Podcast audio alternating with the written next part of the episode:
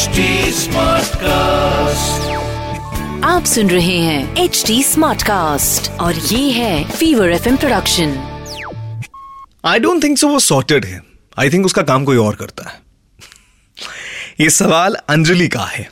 और ये बात अंजलि ने जब मुझसे कही तो मैंने उनसे थोड़ा और समझने की कोशिश की कि आखिर असल मुद्दा क्या है।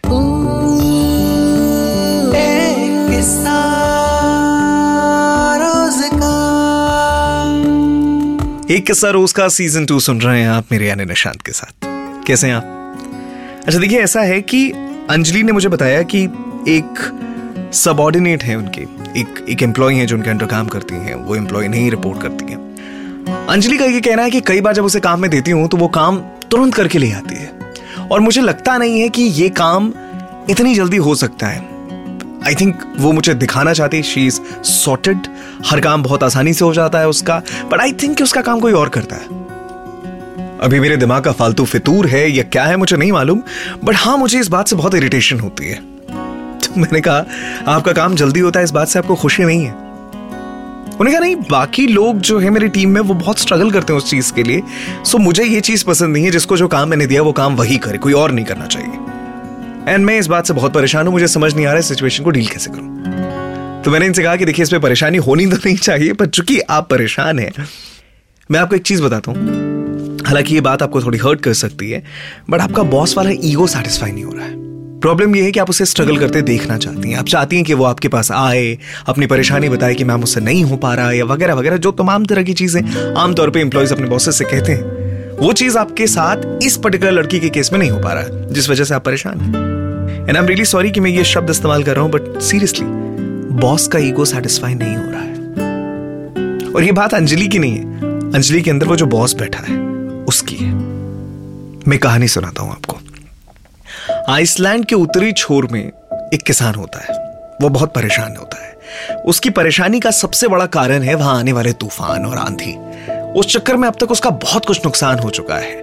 और हर बार जब एक बंदा वो अपने पास रखता है इन तमाम चीज़ों के लिए। वो वहाँ से भाग जाता है, वो काम नहीं हो पाता और हमेशा इस आंधी तूफ़ान में उसका इतना नुकसान हो जाता है कि अब उसकी स्थिति खराब होती चली जा रही है और उसको बहुत जल्दी कुछ करना है। अगर वो इस परेशानी से बाहर नहीं निकल पाया तो आने वाले चार पाँच सालों तक के लिए जो पैसा है, उससे तो गुजारा हो जाएगा, लेकिन इसके बाद नहीं हो पाएगा। साल भर की मेहनत अगर पूरी की पूरी चली जाती है सिर्फ़ आंधी तूफ़ान में तो वो किसान कैसे सर्वाइव करेगा?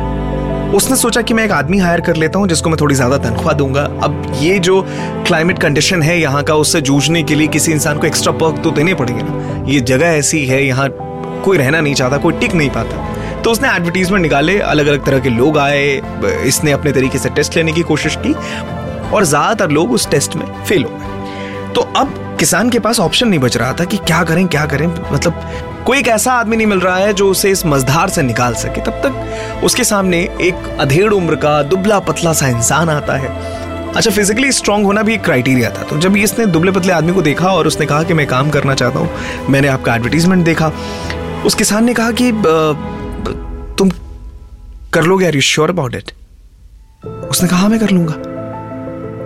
किसान के पास दूसरा कोई ऑप्शन था नहीं, कोई ढंग का बंदा बचा भी नहीं था। एकमात्र आदमी जो सामने से आकर कह रहा है, मैं कर लूँगा। किसान ने कहा, चलो ठीक है फिर, अब आ जाओ।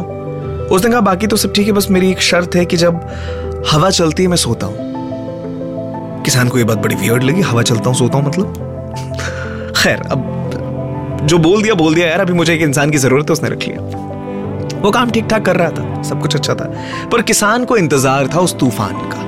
क्योंकि इसी एक काम के लिए उसने इतनी ज़्यादा तनख्वाह देकर एक इंसान को रखा है। जिस दिन तूफ़ान आया, उस रोज किसान बहुत परेशान था। वो अपने खेत की तरफ़ आगे बढ़ा और जैसे ही खेत की तरफ़ आगे बढ़ रहा था, उसने देखा कि वो इंसान जिसे इसने नौकरी पे रखा, वो वहाँ पे है ही नहीं। किसान आग बबूला हो गया, जैसे ही वो उसकी झोपड़ी के पास पहुँचा, उस आदमी के पास। तो झोपड़ी खोलते ही उसने देखा कि वो अंदर सो रहा है। और इसका दिमाग खराब हो गया, ये आग बबूला हो गया। अगर इसका बस चलता तो गोली मार देता उसे। इतना गुस्सा था उसके अंदर। वो कह रहा, तुम्हें दिख रहा तूफ़ान आ गया है?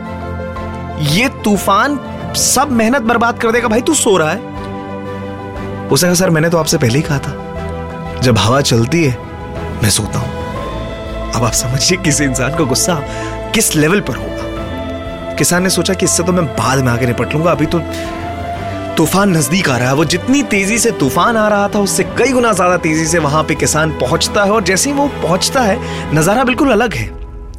सारे जानवर अपने बाड़े में बाँध के रखे हुए हैं, फ़सल काट के बाँध के रखा हुआ है, मेड़ पक्की बनाई हुई है फेंसिंग परफेक्ट तरीके से की गई है एक एक चीज़ परफेक्ट है।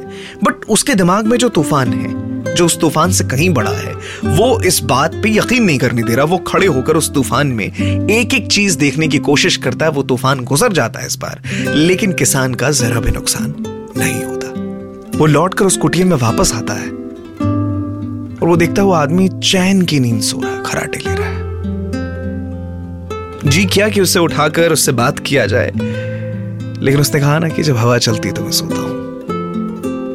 ये वो लोग हैं अंजलि जो अपनी तैयारी पहले रखते हैं। आग लगने पे कुआँ कोड़ने वालों में से आज तक ऐसा कोई नहीं हुआ जिसने उस कुएँ के पानी से आग बुझाई हो। तैयारी हमेशा पहले होती है।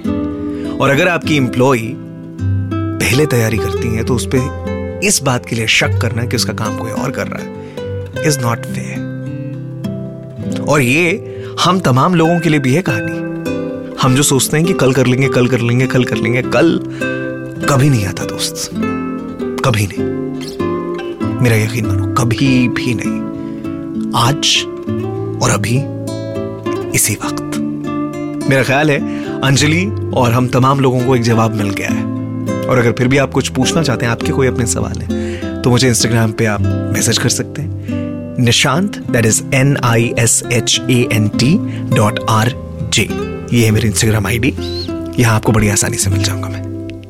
ख्याल रखिए अपना आप सुन रहे हैं एच डी स्मार्ट कास्ट और ये था fever FM production H smart Smartcast.